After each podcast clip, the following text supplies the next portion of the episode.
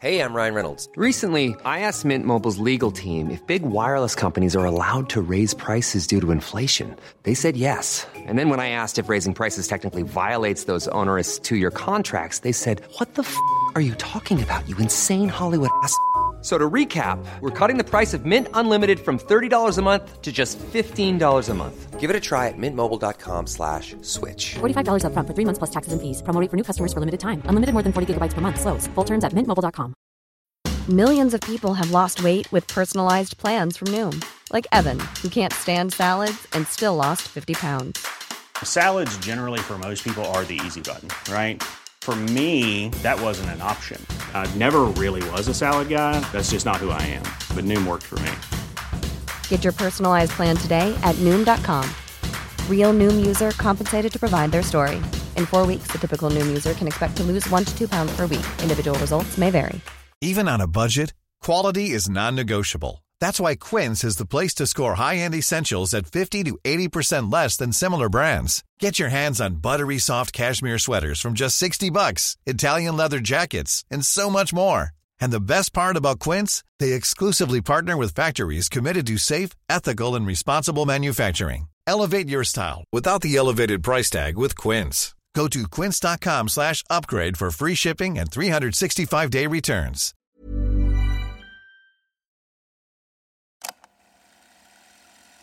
Du lyssnar på en produktion av Novel Studios. Folk verkar ju för fan ha känslor till höger och vänster, men jag är inte sån.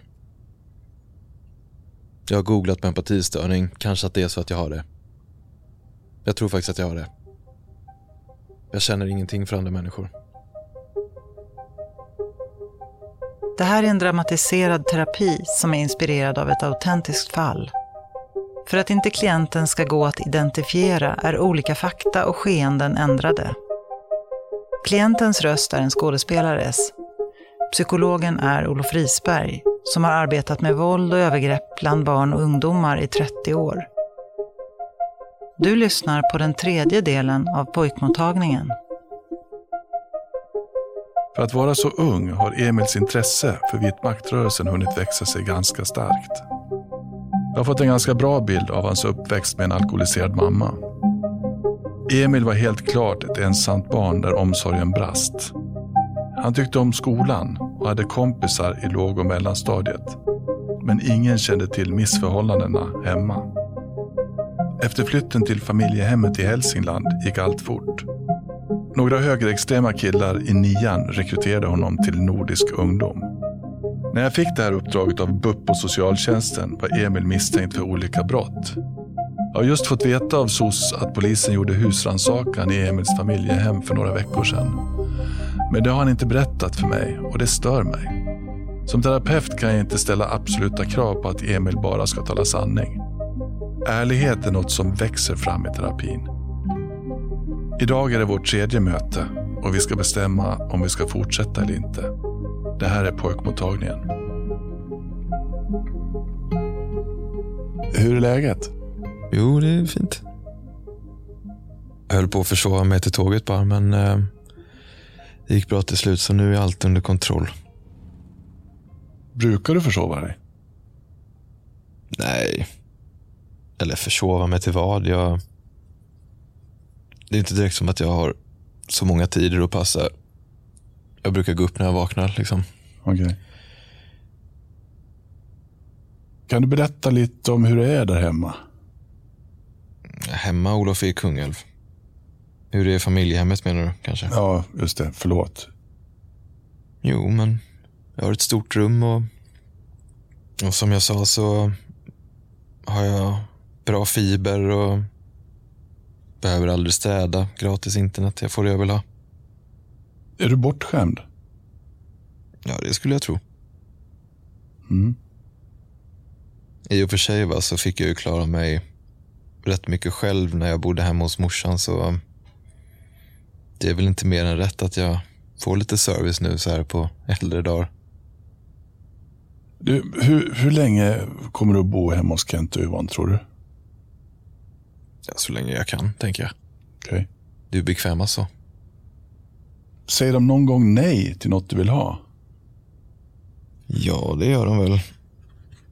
Just nu är det ett jäkla liv till exempel för att eh, ja, jag vill åka till en demonstration, i, eller en manifestation snarare, i Warszawa men de vägrar låta mig åka så ja, nu är det bråk. Okej.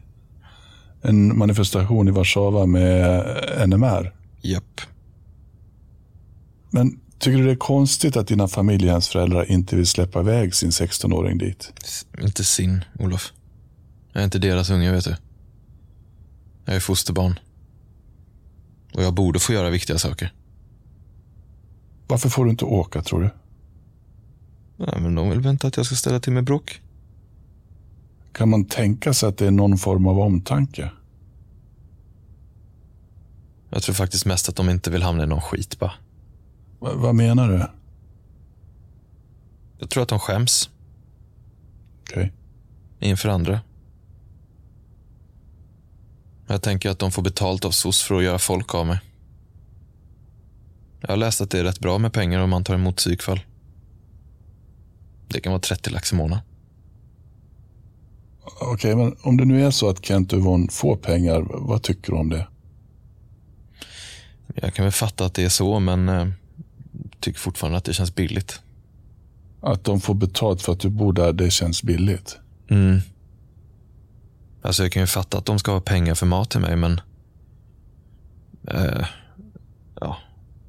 Skiter i det förresten. Vi kan ta ett nytt ämne. Ja, det här bråket då. De vill inte låta dig åka till Warszawa på manifestationen. Berätta. Ja, vad ska jag säga? Det var ett jävla liv kring det här med Polenresan.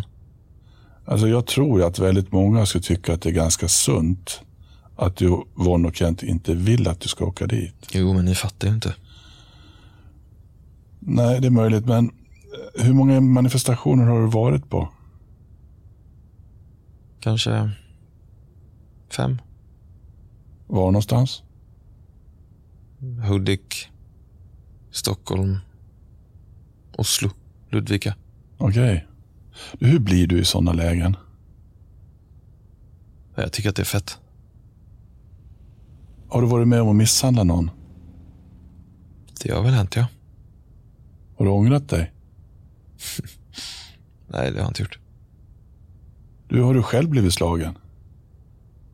Ja, stryk har man åkt på någon gång vid några tillfällen.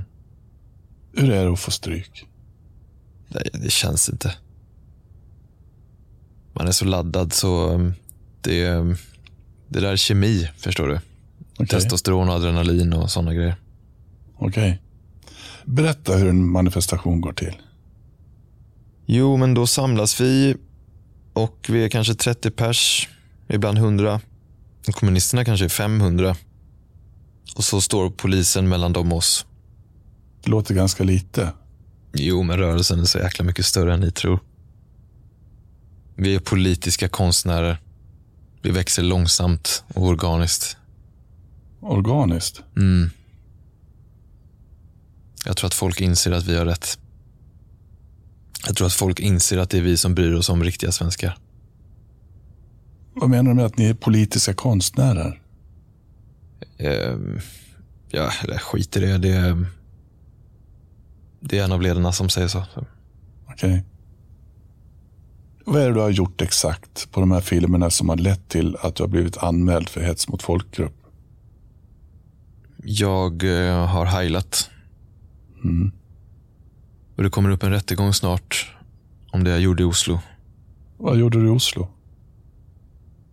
Jag heila, som jag sa. Okej. Och jag skrek slagord tillsammans med mina norska bröder. Det var kul. Vad tror du att det kommer bli för konsekvenser? Nej, det blir väl samhällstjänst. Och böter. Som jag inte tänker betala. Okej. Jag får väl gå och klippa gräs i mm, två, tre veckor utan lön och så är det ingenting med det. Spelar mig ingen roll. Du, eh, Sieg Heil, alltså, berätta vad du tänker om Hitler. En stor ledare och strateg. Du vet Tyskland på 30-talet. Det, landet var i ruiner och han styrde upp det Och med små medel skapade han en supermakt. Det var ju synd bara att det var så jävla kallt i Ryssland, för annars hade han tagit över hela Europa. Och hur hade vi haft det då? Ordning och reda skulle jag tippa. Stängda gränser i varje fall. Okej. Okay. Du, förintelsen då? Vad tänker du om den? Alltså det var ju sex miljoner människor som dog. Historieförvanskning. Jaha. När du gör Sig Heil-hälsning, vad tror du andra människor känner då? De blir väl rädda. Okej. Okay. Tycker kanske att jag är en livsfarlig idiot. Om man då säger att du just i den stunden är hatad. Vad säger du om det? Jag säger att jag inte bryr mig om det. Jag hatar ju dem också. Det är det som är hela poängen. V vad menar du med det? Ja, men...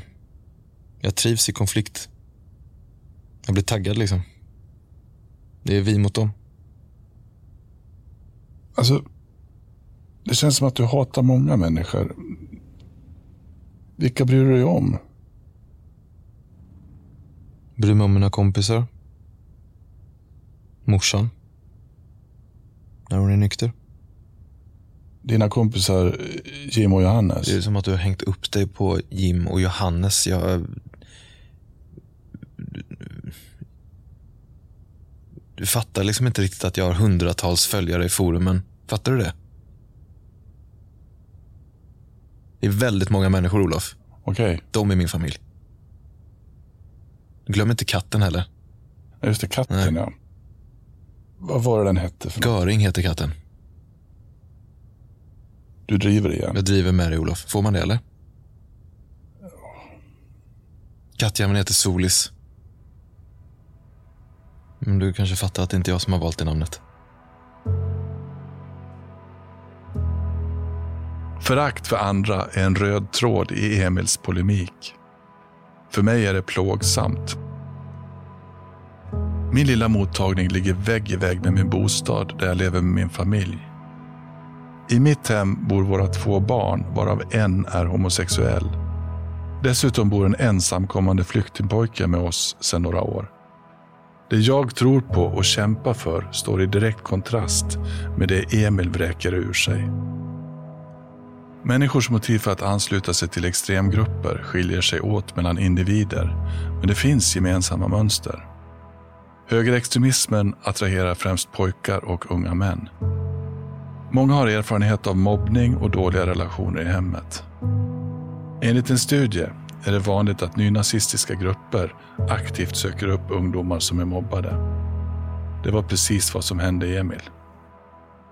Han har byggt upp sin identitet sedan han träffade Johannes och de andra i Nordisk ungdom. Ideologin är som en värmande överrock. När han pratar politik blir han dogmatisk. När han pratar om sin barndom är han personlig. Då upplever jag honom som nyanserad och ganska sårbar.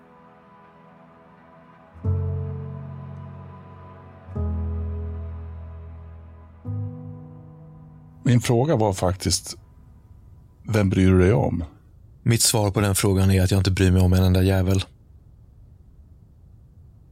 Folk verkar ju för fan ha känslor till höger och vänster, men jag är inte sån. Jag har googlat på empatistörning. Kanske att det är så att jag har det.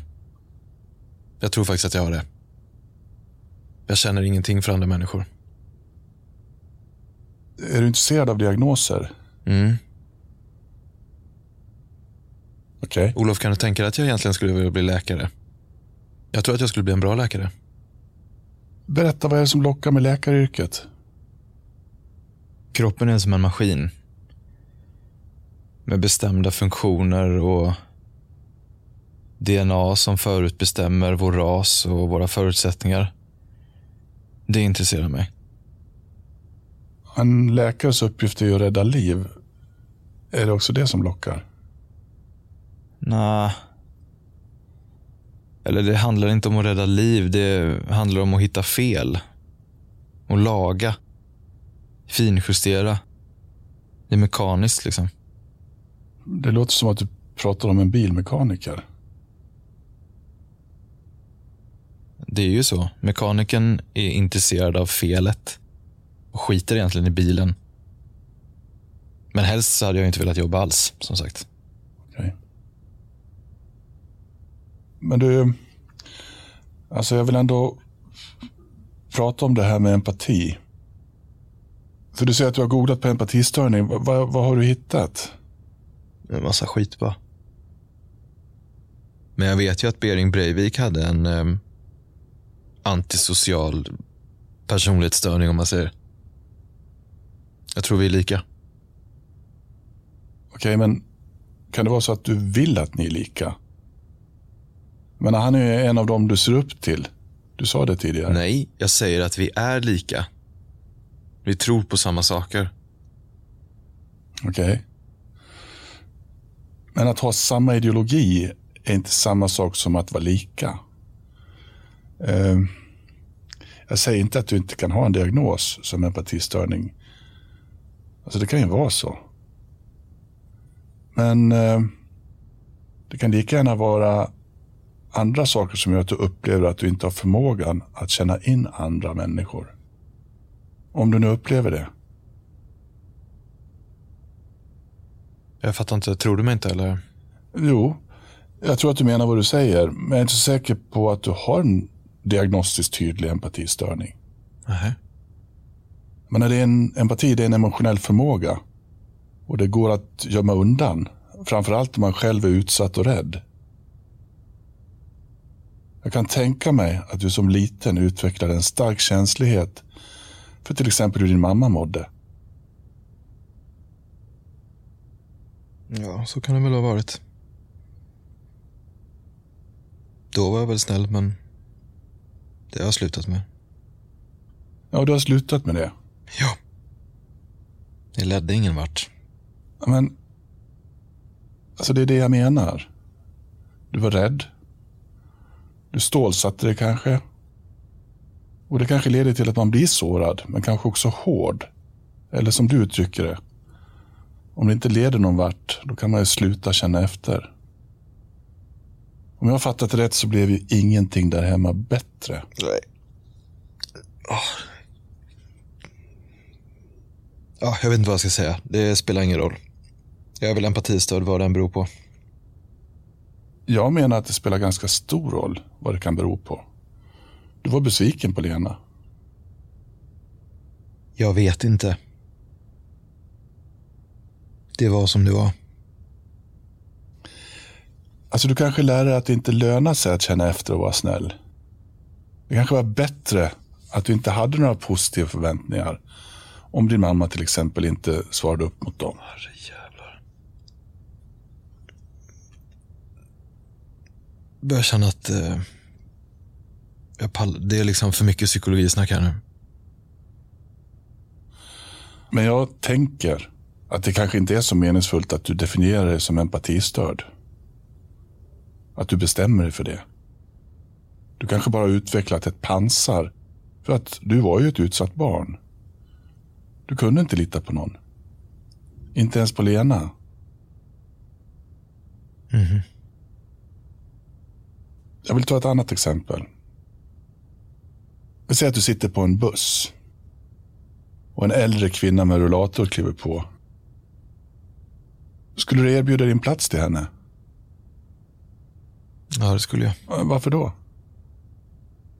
Alltså inte för att jag bryr mig om kärringen, men eh, det är en del av vår ideologiska kamp.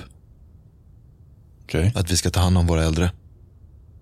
Men alltså, om du hade haft en empatistörning, då hade du inte ens sett henne. Oavsett din ideologiska övertygelse. Nej, jag fattar. Men låt oss säga att kvinnan är av utländsk härkomst då. Ja, då hade jag absolut inte rest mig. Nähä. Vi har gjort alldeles för mycket. Tillräckligt mycket för de där jävla parasiterna i det här landet. Vet du, rollatorn som hon har. Mm. Vi betalar skattepengar. Och hur fan ska hon kunna bidra till vår samhällsutveckling? En oduglig, illiterat krympling som tillber en gud som vill utrota oss nordbor. Det är ju sant. Tycker du att jag är ett svin, eller? Nej, det kan jag inte säga. Jag tycker inte att du är ett svin. Men jag tänker att din ideologi kanske tog över när du slutade vara snäll. Du sa ju så. Att du slutade vara snäll. Mm. I din journal så står det också att du har en beteendestörning och trotssyndrom. Vad tycker du om de diagnoserna? Jag vet inte vad jag ska tycka om de diagnoserna. De får säga vad de vill. Kan du förstå att omgivningen tycker att din attityd skapar oro? Ja, det kan jag fatta. Men eh, jag är ju den jag är. Du menar en livsfarlig nazist? Ja, det... Jag vet inte, det är det de tror. Låt folk tro. Vad ska jag säga? Jag bryr mig inte. Om du skulle beskriva dig själv, vem är du då? Jag är en nordisk krigare som vill rädda det här landet med alla medel som står till buds. Har Emil en empatistörning? Om man bara lyssnar på vad han säger så kan man kanske misstänka det. Men kan det vara så att han bara försöker likna någon av sina förebilder? Till exempel Anders Behring Breivik. Ett drag som är vanligt hos anhängare av våldsbejakande ideologier är låg kognitiv flexibilitet. Och det har Emil. Det kan till exempel innebära svårigheter att se andras perspektiv och tänka i termer av å ena sidan och andra sidan. Emils tvärsäkerhet är typiskt för extremistiska förhållningssätt. Det finns helt enkelt inte plats för nyanser, resonerande eller ambivalens. Om det sen beror på en neurologisk funktionsvariation eller är konsekvensen av en tuff barndom, det vet vi inte. Det enda jag kan göra är att fortsätta vårt samtal.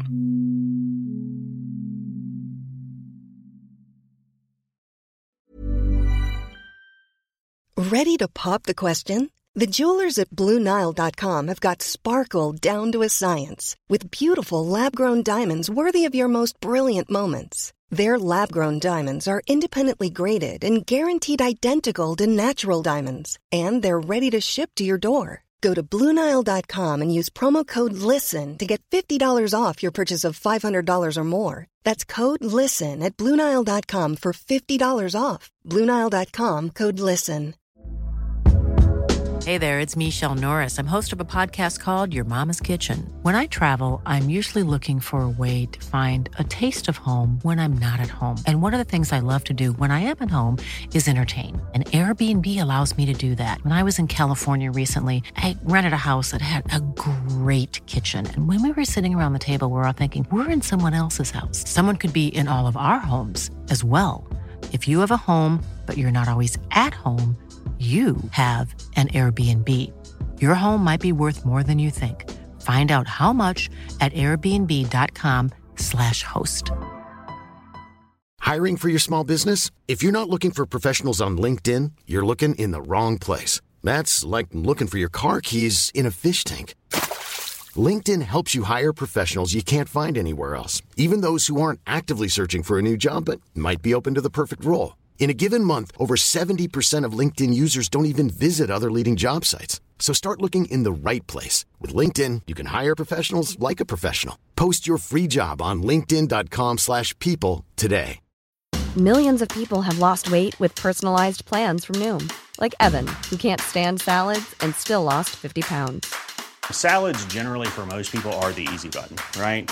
For me, that wasn't an option. I never really was a salad guy. That's just not who I am. But Noom worked for me.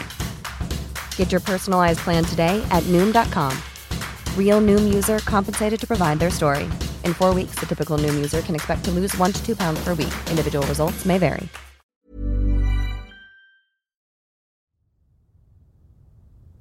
Du Olof förresten. Mm. Jag är inte misstänkt för mordbrand längre. Hur vet du det? Jag fick ett brev bara. Och vad tycker du om det då? Nej, det är väl ingen överraskning direkt. Med tanke på att polisen är helt inkompetent. En rolig grej förresten. Vår närmsta granne är snut. Okej. Okay. Och han står hela tiden och glor på mig från sitt fönster. Aha. Och bara för att jävlas då så har jag odlat lite svensk hampa alldeles vid tomtgränsen. Vilket har resulterat i att han har stått där med kameror och tagit bilder på de där små växterna. Okay. Han är en jävla amatör alltså. Kul att man kan göra en sån liten grej och att man kan driva med dem på det sättet. Jag måste ändå fråga, är det du som har tänt på? No comment. Okej. Okay. Det här är vårt tredje möte och det är idag som vi ska bestämma om vi ska fortsätta träffas. Ja, men det ska vi väl. Så du vill det? Ja, varför inte? Bra. Då, då fortsätter vi samarbetet. Det var bara en sak. Jag tänkte på det här eh, om vi hinner, om jag kan, eh, som jag skulle vilja fråga. Eller berätta kanske. Säg. Eh, jo, det var några veckor sedan som... Eh, Vad hände? Ja, men polisen kom hem och gjorde en husrannsakan. Hittade de någonting då? Jo. Stesolid och ecstasy och tramadol. Ja, bra att du berättar. Hur många tabletter hittar de? 40 kanske. Eh, så nu har du åkt fast för narkotikabrott? Jo, man kan, jo, det kan man säga. Hittar polisen något mer? Mm. Lite eh, självförsvarsprylar eller ja, campingutrustning kan man säga. Campingutrustning, vad, vad är det? Lite pepparspray och två ihopfällbara batonger. Tre butterflyknivar. Hur ofta har du kniv på dig när du är ute? Nästan alltid. Har du kniv på dig nu?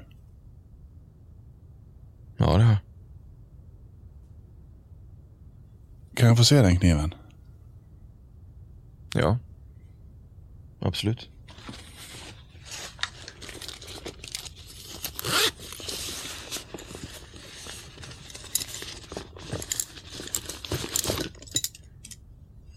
Här har du den.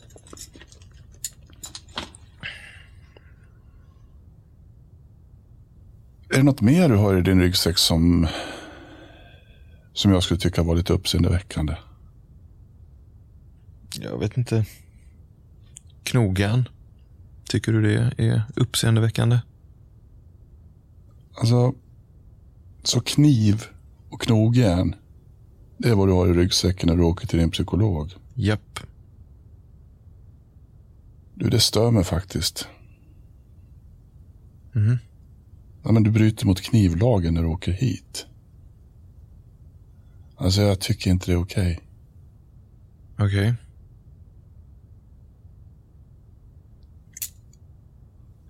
Vet du en sån här butterflykniv? För många år sedan så träffade jag en 15-årig pojke som han högg ihjäl en jämnårig med precis en sån här kniv. Om man har en kniv på sig så innebär det en risk. Det är olagligt också. Jo, men vad tycker du att jag ska göra när jag blir överfallen av skäggbarnen då? Jag måste väl få försvara mig. Jag har ju rätt att försvara mig. Men är du rädd? Ja, rädd och rädd. Det är ju ett reellt hot. Du, de här grejerna som vi sitter här med här nu. Eh, vad får du tag på dem? På nätet. Men hur köper man droger och vapen på nätet? Ja, men du har väl hört talas om Darknet, Olof? Ja, fast jag vet faktiskt inte riktigt vad det är. Nej, det är inte så många som gör det. I och för sig. Men det är, ja, vad ska man säga? Det är sjukt mycket större än det vanliga nätet. Och man kan få tag på i princip vad som helst. Droger, vapen, porr. Det heter ju Darknet av en anledning liksom. Har du köpt något mer på Darknet som du skulle vilja berätta för mig? Jag har köpt lite fröer och en klocka. Och... Vad då för klocka? En eh, Subba. Eller alltså en sån eh, Rolex eh, Submariner. Du, vad fick du ge för den? Sju lax. Som hittat. Du vet att en, eh, att en Submariner är värd mycket mer. Ja, jo, jo, men det här är Darknet som sagt så att... Tror du att den är stulen? Det kan nog inte uteslutas att den är stulen, nej. Och du ser inget problem med ser det? inget problem för jag vet ju inte om den är stulen. Man kan ju handla i god tro, du vet. Har du köpt klockan den senaste veckan efter det att du såg min klocka? Ja. Men du har den inte på dig. Nej, det vågar jag inte. Inte i Stockholm, herregud. Så pojken som inte har några känslor är helt plötsligt rädd? Ja, där fick du mig, Olof. Du, vad är det för frö du har köpt? Jag tänkte prova på att odla lite marijuana. Okej. Du, då vill jag faktiskt att du slänger de fröna. Eh, För du får inte odla marijuana. Kan du tänka dig att göra det? Vi kan väl se lite hur jag gör med det. Är det inte kriminellt att äga lite frön, eller? Ja, men jag vill fortfarande att du slänger dem. Men det kan jag väl göra. Allt det här som Emil berättar är förstås oroväckande. Men att han överhuvudtaget berättar är det viktigaste, även om jag noterar att han uttrycker sig kryptiskt kring bränderna. Men jag får acceptera det och ta en sak i taget. Att bygga upp förtroende tar tid. I mitt arbete utgår jag delvis från anknytningsteori. För att Emil om möjligt ska bli mer trygg och få en tydligare, mer integrerad identitet måste jag agera som ett hjälpjag. Ett hjälpjag är en trygg person som kan vara en omtänksam, icke-dömande förebild. Jag vet inte om jag lyckas med det. Jag lät ju nästan lite hånfull nyss när jag gjorde en sak av att han verkar rädd. Det var ju inte så jag menade. Men jag tror att han fattade. Snuten har väl ingen koll på Rolex direkt. Men det de hittade, det kommer ju med all sannolikhet att leda till att du fälls i tingsrätten. Vad, vad tänker du om det? Det var väntat. Inget att haka upp sig på. Jag får väl klippa gräs i tre veckor och sen blir det väl böter. Så, ja. Nu kan jag inte bli läkare när allt kommer omkring. Nej, det är riktigt med tanke på narkotikan där. Och du sa att du ville bli läkare. Mm. Berätta. Jag tycker att kemi och biologi är intressant. Det är coolt med ett jobb där man löser ett svårt problem tycker jag. Mm. Och sen är det bra lön. Och vad skulle du vilja göra för en bra lön? Så lite som möjligt. Eller egentligen skulle jag vilja tillhöra LSS och jobba svart. Tillhör LSS, alltså lagen om stöd och service. Den riktar ju sig till människor med funktionsnedsättning. Hur tänker du då? Nej, jag tänker väl att jag inte vill vara en del av någonting. Det är schysst att få pengar från staten och jobba svart. Svarta pengar är fina pengar. I din ryggsäck så ligger det ett knogjärn och en butterflykniv när du kommer hit. Vad är skälet till att du har med dem? Ja, men som jag sa, om någon jävel attackerar mig. Måste försvara mig. Eller måste kunna försvara mig om det blir strul. Vad skulle kunna hända? Herregud, det finns ju luffare överallt. Påtända knarkare och alkisar som är helt livsfarliga och skäggbarn och fan och hans moster, andra fiender. Du beskriver alkoholister som helt opolitliga. Vad tänker du om att du har växt upp med en alkoholiserad mamma? Ja. Men, eh, ja. Det var väl där jag lärde mig om det, antar jag. Mm. Att man aldrig kan lita på en alkis. Samma sak med pundare. Kunde du aldrig lita på Lena? Jo. Ibland kanske. Hon försökte väl så gott hon kunde liksom. Mm. Du vet att alkoholism är en eh, beroendesjukdom va? Ja, jo, det vet jag. Man kan ju liksom inte... Man kan ju aldrig beskylla en människa för att hon eller han har en sjukdom, eller hur? Nej, det låter som att du försvarar din mamma. Ja, det gör jag väl. Saknar du henne?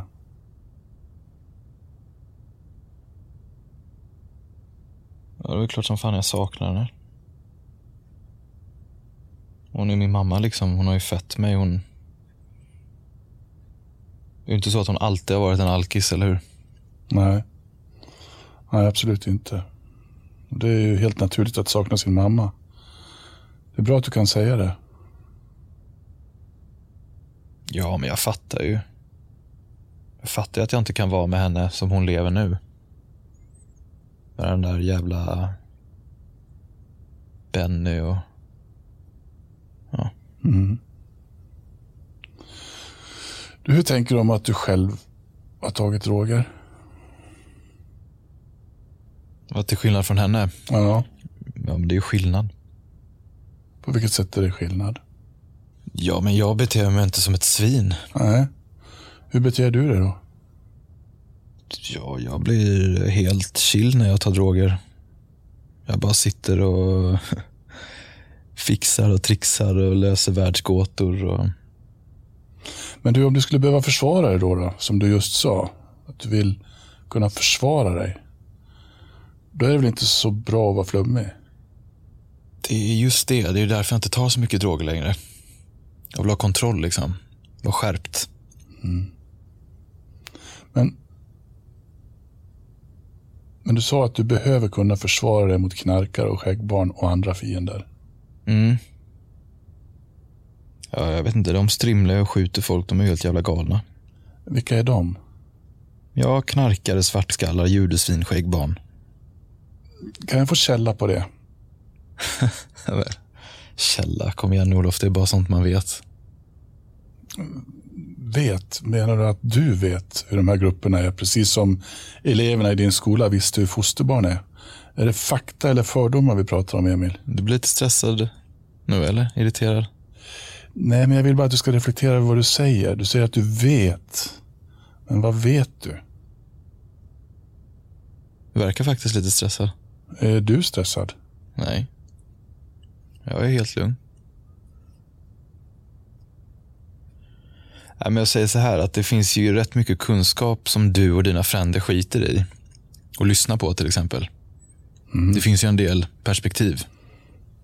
Ja, men som jag ser det Emil så har ju du ett perspektiv. När du pratar om dina så kallade fiender. Det finns så jävla många bevis som ni vänsterradikala Södermalmsbor inte tar till er. Men förstår du min poäng?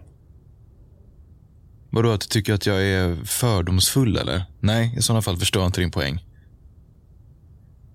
Vad fan är klockan? Ja, ja men det är dags att avrunda. Uh, hur tycker du att det här samtalet har gått? Vad menar du? Vem av oss som vinner den intellektuella kampen eller?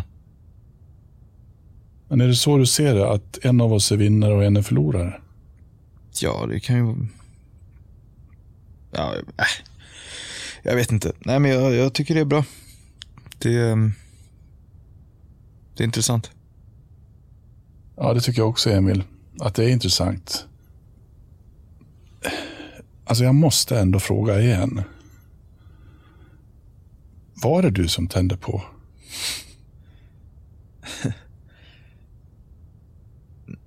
Nej, för att säga den sista gången Olof. Nej, det var inte jag som tände på. Jag lovar. Okej. Okay. Som du vet, som jag har sagt tidigare, så är jag liksom inte intresserad av eld. Och sen så är det så här att om man gör en sån grej, mm. och om snuten tar den, så blir man skyldig en helvetes massa pengar.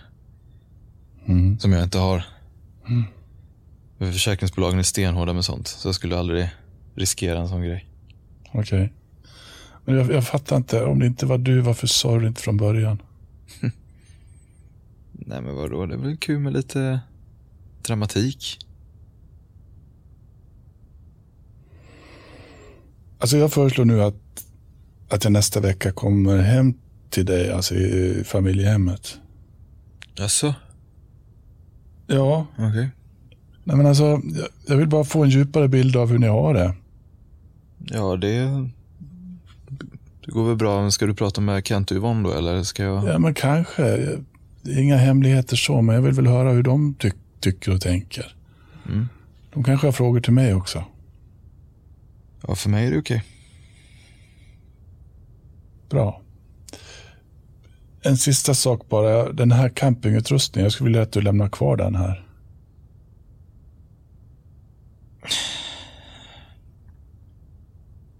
Okej, men i så fall mm. så är det på ditt ansvar.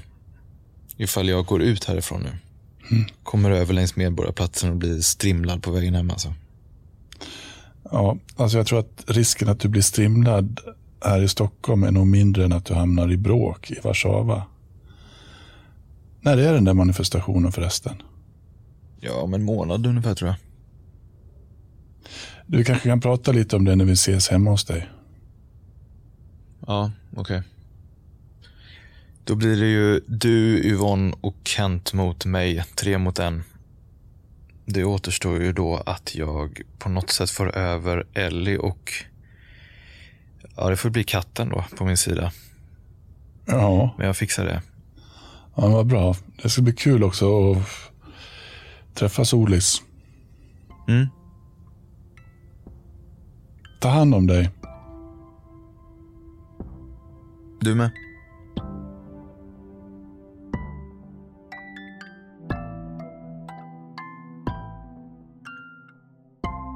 Jag borde inte reagera på Emils rasistprat. Han är ju bara dryg.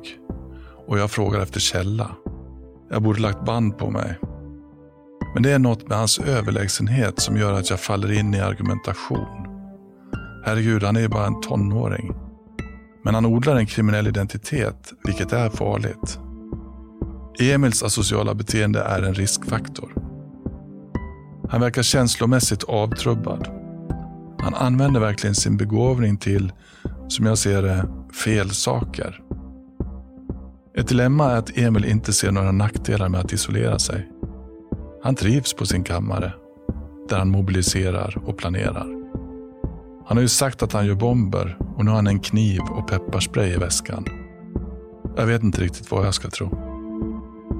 Emil låter självsäker, men jag tror han lider av en grundläggande osäkerhet. Ett barn som vuxit upp i trygghet får en tydlig identitet, en självkänsla. Inom anknytningsteorin kallas det för ett integrerat jag. Emils hemsituation var hotfull och lynnig. När ett barn utsätts för sådana påfrestningar kan det leda till att jaget blir fragmenterat. Vem är jag? Vad vill jag? Hur ska jag vara? Vad ska jag göra för att bli omtyckt? Eller vad ska jag göra för att bli hatad och fruktad? Terapi handlar om att låta klienten lyfta på locket och uttrycka sig fritt. Då kan klienten själv se på sin egen situation och ur den insikten utveckla verktyg för att gå vidare. Just nu känner jag att Emil vädrar sina åsikter och tar allt syre. Är det han säger egentligen viktigt?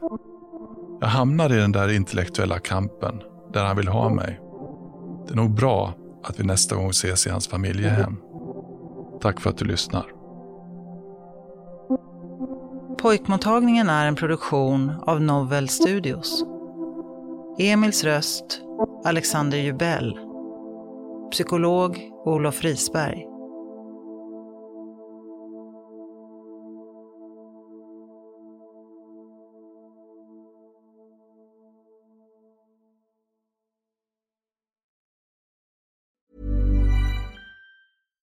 Hi, I'm Daniel, founder of Pretty Litter. Cats and cat owners deserve better than any old fashioned litter. That's why I teamed up with scientists and veterinarians to create Pretty Litter. Its innovative crystal formula has superior odor control and weighs up to 80% less than clay litter. Pretty Litter even monitors health by changing colors to help detect early signs of potential illness. It's the world's smartest kitty litter. Go to prettylitter.com and use code ACAST for 20% off your first order and a free cat toy. Terms and conditions apply. See site for details. Planning for your next trip? Elevate your travel style with Quince. Quince has all the jet setting essentials you'll want for your next getaway, like European linen, premium luggage options, buttery soft Italian leather bags, and so much more. And is all priced at 50 to 80% less than similar brands. Plus, Quince only works with factories that use safe and ethical manufacturing practices. Pack your bags with high-quality essentials you'll be wearing for vacations to come with Quince. Go to quince.com/pack for free shipping and 365-day returns. When you make decisions for your company, you look for the no-brainers. And if you have a lot of mailing to do, stamps.com is the ultimate no-brainer. It streamlines your processes to make your business more efficient, which makes you less busy. Mail checks, invoices, legal documents, and everything you need to keep your business running with stamps.com. Seamlessly connect with every major marketplace and shopping cart. Schedule package pickups and see your cheapest and fastest shipping options from different carriers with rates up to 89% off USPS and UPS rates. And with the stamps.com mobile app, you can take care of mailing and shipping wherever you are. Make the same no-brainer decision as over 1 million other businesses with stamps.com. Sign up with code program for a 4-week trial plus free postage and a free digital scale. No long-term commitments or contracts. That's stamps.com. Code program.